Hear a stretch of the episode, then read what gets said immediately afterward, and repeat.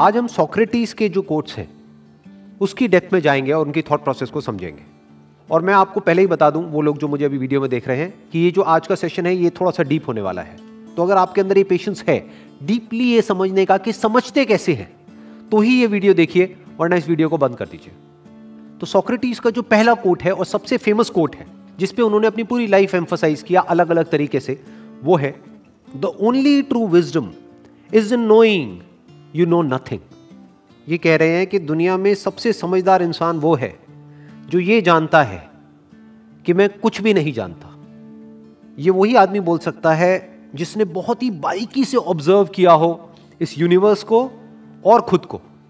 अगर किसी ने बारीकी से ऑब्जर्व नहीं किया है तो वो क्या करेगा, या मासेस क्या करते हैं कि कुछ बुक्स पढ़ी, उसको पढ़ करके अंदर कुछ फीड किया, या लोगों से सुना, या कुछ एक्सपीरियंस किया, उन सबको अपने अंदर फीड कर दिया और एक इल्यूजन हो जाती है उन लोगों को कि मुझे पता है, कि मैं जानता हूं। बट वो कभी उस जानने को क्वेश्चन नहीं करते कि आप एक्चुअल में जानते हो या फिर आपको लग रहा है कि आप जानते हो। दोनों में जमीन आसमान का फर्क है। क्या एक्चुअल में हम इस यूनिवर्स के बारे में कुछ भी जानते हैं? The beauty of this quote is कि इसको हजारों साल पहले कहा गया है। तब हमारे पास में ऐसे साइंटिफिक इंस्ट्रूमेंट्स नहीं थे कि इस बात को वेरीफाई किया जा सके। At that time, you need great deal of intelligence and a questioning mind to understand the limitation of knowledge. आज तो बड़ा आसान है इसको समझाना। For example, ये जो कोट में कहा जा रहा है, अगर इसको हमको समझना हो तो कैसे समझेंगे? जो भी नॉलेज है, जिसको हम नॉलेज कहते हैं, वो चाहे इंटरनेट पे हो, चाहे किसी बुक में हो, चाहे कहीं पर भी हो, चाहे हमारी ब्रेन के अंदर फीडेड है, वो नॉलेज कहाँ से आती है? नॉलेज से पहले होता है एक्सपीरियंस। एक्सपीरियंस कैसे होता है? एक्सपीरियंस हमको होता है हमारे 5 सेंसेस के थ्रू, जो हम देखते हैं, सुनते हैं, स्मेल करते हैं, टेस्ट करते हैं, टच करते हैं। उन एक्सपीरियंसेस के बेस पर नॉलेज क्रिएट होती है। Without experience there can't be any knowledge. So the ground of knowledge is experience. अब एक बार एक्सपीरियंस को क्वेश्चन करते हैं कि एक्सपीरियंस क्या है। एक्सपीरियंस इज ऑलवेज लिमिटेड, क्योंकि जो इंस्ट्रूमेंट है जिसके थ्रू वो एक्सपीरियंस हो रहा है, यानी कि जो हमारे सेंसेस हैं, वो लिमिटेड हैं। हमारे सेंसेस कभी भी इस यूनिवर्स के किसी भी एस्पेक्ट की कंप्लीट पिक्चर नहीं देख सकते, बस एक लिमिट में देख सकते हैं, जो लिमिट है उस इंस्ट्रूमेंट की। आज हमारे पास में बहुत सारे साइंटिफिक इंस्ट्रूमेंट्स ऐसे हैं जो अगर अभी यहाँ पर लगा दिए जाएं, तो अभी आंखों से मुझे कुछ दिख रहा है, मान लो ये कैमरा दिख रहा है, बट अगर अभी यहीं पर कुछ ऐसे साइंटिफिक इंस्ट्रूमेंट्स लगा दिए जाएं तो ये कैमरा दिखना बंद हो जाएगा।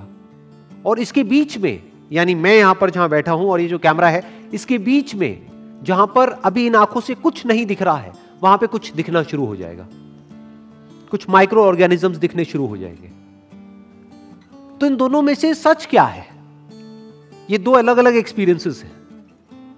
एक इंस्ट्रूमेंट के थ्रू देख रहे हैं तो ये कैमरा है, दूसरे इंस्ट्रूमेंट के थ्रू देख रहे हैं तो ये कैमरा नहीं है। एक इंस्ट्रूमेंट के थ्रू देख रहे हैं, यानी इन आंखों के थ्रू, तो इस कैमरे के बीच में और इसके बीच में कुछ भी नहीं है। दूसरे इंस्ट्रूमेंट से देख रहे हैं तो बहुत कुछ है, लेकिन ये कैमरा नहीं है। तो दोनों में से क्या सच है, क्या झूठ है?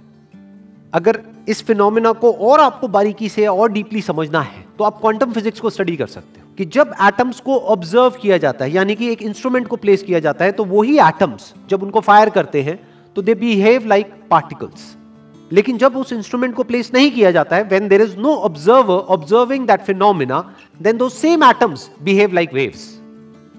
आज हमको ये पता है कि all this matter, this universe is made up of atoms and सब atomic particles. In other words, कि जो यूनिवर्स हमको पार्टिकल के जैसा लग रहा है, क्या ये पार्टिकल है या वेव है? जब हम क्वेश्चन करते हैं इंस्ट्रूमेंट्स को जिसके थ्रू एक्सपीरियंसेस होते हैं, फिर चाहे वो इंस्ट्रूमेंट हमारे 5 सेंसेस हो या कोई मैनमेड इंस्ट्रूमेंट हो, कोई भी इंस्ट्रूमेंट हो, एवरी इंस्ट्रूमेंट इज लिमिटेड।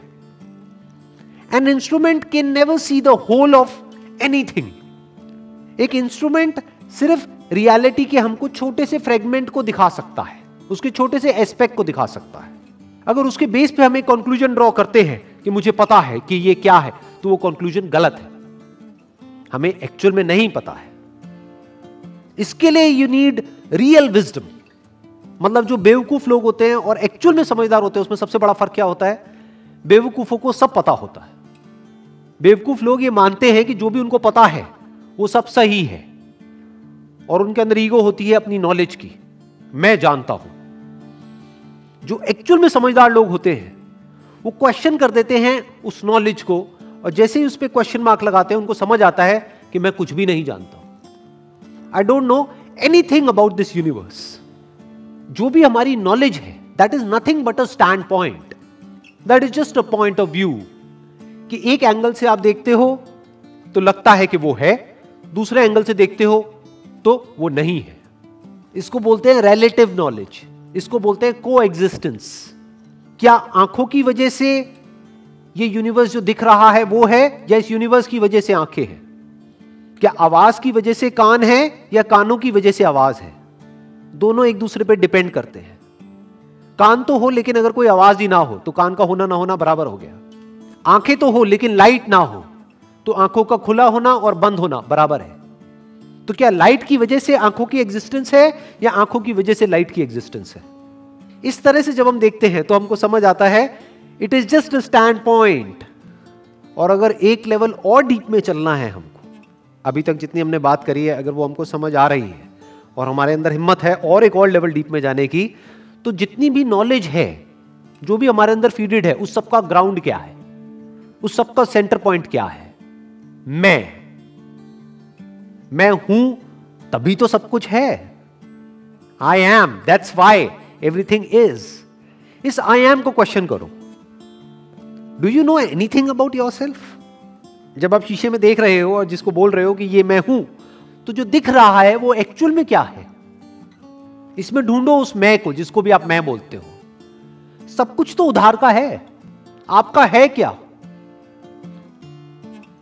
धरती, जल, अग्नि, वायु, आकाश, इसकी बनी है ना ये बॉडी। इसमें से आपका क्या है? आप क्या हो? इसमें से जो भी आपके ब्रेन के अंदर मेमोरी फीडेड है, उस मेमोरी के बेस पे आप सोचते हो, जिसको थॉट्स बोलते हैं, थिंकिंग बोलते हैं। क्या वो मेमोरी आपकी है? जो भी नॉलेज आपके अंदर फीडेड है क्या वो आपकी है? सब उधार की है, सब बाहर से अंदर आई है। जब आप पैदा हुए थे, मां के पेट से निकले थे, अंदर कोई नॉलेज नहीं थी, अंदर कोई वर्ड्स नहीं थे, कोई लैंग्वेज नहीं थी। पहले आपने लैंग्वेज सीखी, फिर उस लैंग्वेज के थ्रू कुछ नॉलेज एक्वायर करी, उस नॉलेज को अंदर फीड कर लिया जिसको मेमोरी बोलते हैं। उस मेमोरी के बेस पे आप सोचते हो और सोच करके कहते हो कि ये मेरी थिंकिंग है, ये मैं हूं, मैं सोच रहा हूं। कौन सोच रहा है? ध्यान से जब आप बारीकी से ऑब्जर्व करोगे तो इस मैं में और इस यूनिवर्स में आपको कोई डिवीजन नजर नहीं आएगा, कोई सेपरेशन नजर ही नहीं आएगा। You are the universe. तो क्या आप इस पूरे यूनिवर्स को जान सकते हो? ऐसा कोई इंस्ट्रूमेंट है कि इस यूनिवर्स के हर एस्पेक्ट को जान सके? एवरी इंस्ट्रूमेंट इज लिमिटेड, तो you can never know the whole, you can never experience the whole. पूरे को आप एक्सपीरियंस नहीं कर सकते हो, तो पूरे को आप जान नहीं सकते हो। और आप पूरे हो, आप जिसको जान रहे हो वो अधूरी नॉलेज है, वो इनकम्प्लीट नॉलेज है, वो इनकरेक्ट नॉलेज है। तो आपकी सारी नॉलेज गलत है। उसका जो बेस है, यानी कि आप, मैं ये हूं, वो ही बेस गलत है जब उसको आप क्वेश्चन करते हो। तो जो भी कुछ मैं जानता हूं खुद के बारे में या दूसरों के बारे में या इस यूनिवर्स के बारे में, वो सब गलत है। क्यों? क्योंकि मैं कैसे जानता हूं? तोड़ करके, जबकि सब कुछ जुड़ा हुआ है, सब कुछ एक दूसरे से जुड़ा हुआ है, चाहे हमें दिख रहा है चाहे नहीं दिख रहा है।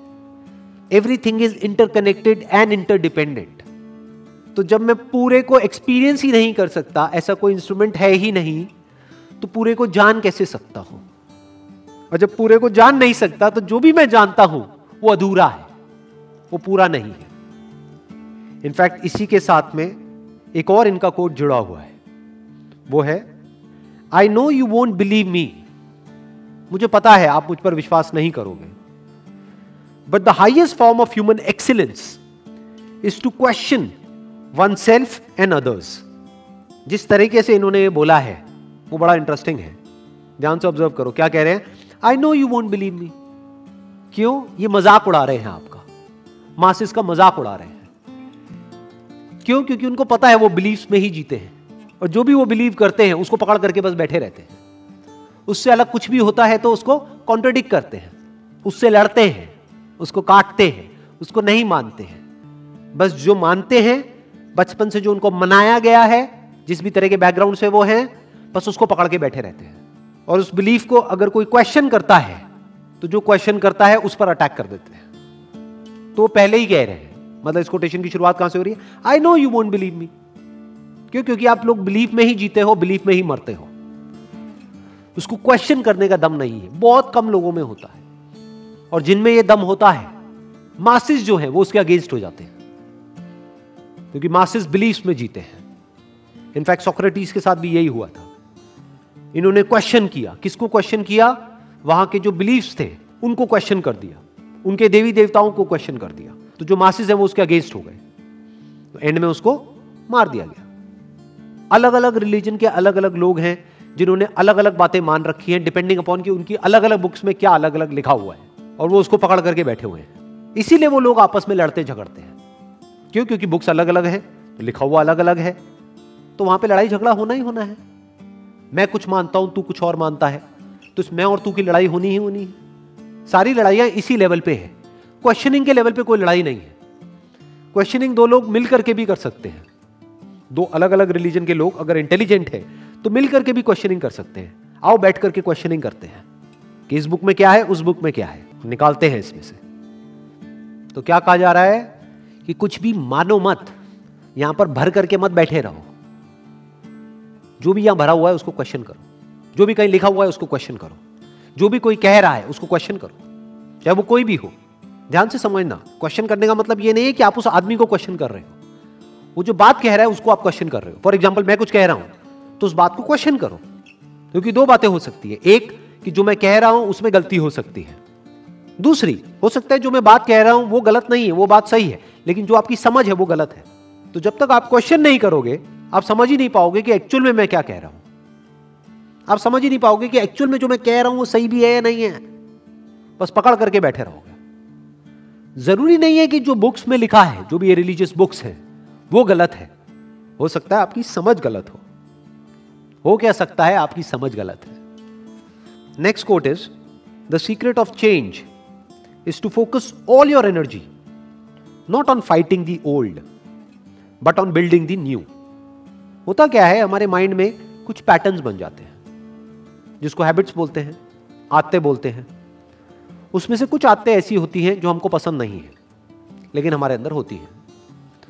तो क्या कहा जा रहा है कि उन पैटर्न से लड़ो मत, क्योंकि जितना आप उससे लड़ोगे वो उतना ही और पक्के होते चले जाएंगे, वो पैटर्न्स और स्ट्रांग होते चले जाएंगे।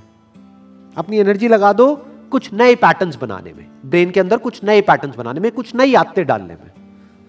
पुरानी सोच को बदलने की कोशिश मत करो, नई सोच बनाओ। अपना सारा फोकस डालो नए पे, जैसा भी आप फ्यूचर में चाहते हो कि आपके साथ में हो आपकी लाइफ में, उसके लिए जो भी करना पड़ेगा वहां पे अपनी सारी एनर्जी लगा दो। तो live your life with a vision, vision of the future, और उसके अकॉर्डिंग एक्ट करो, तो आप एक बदलाव लेकर के आ सकते हो।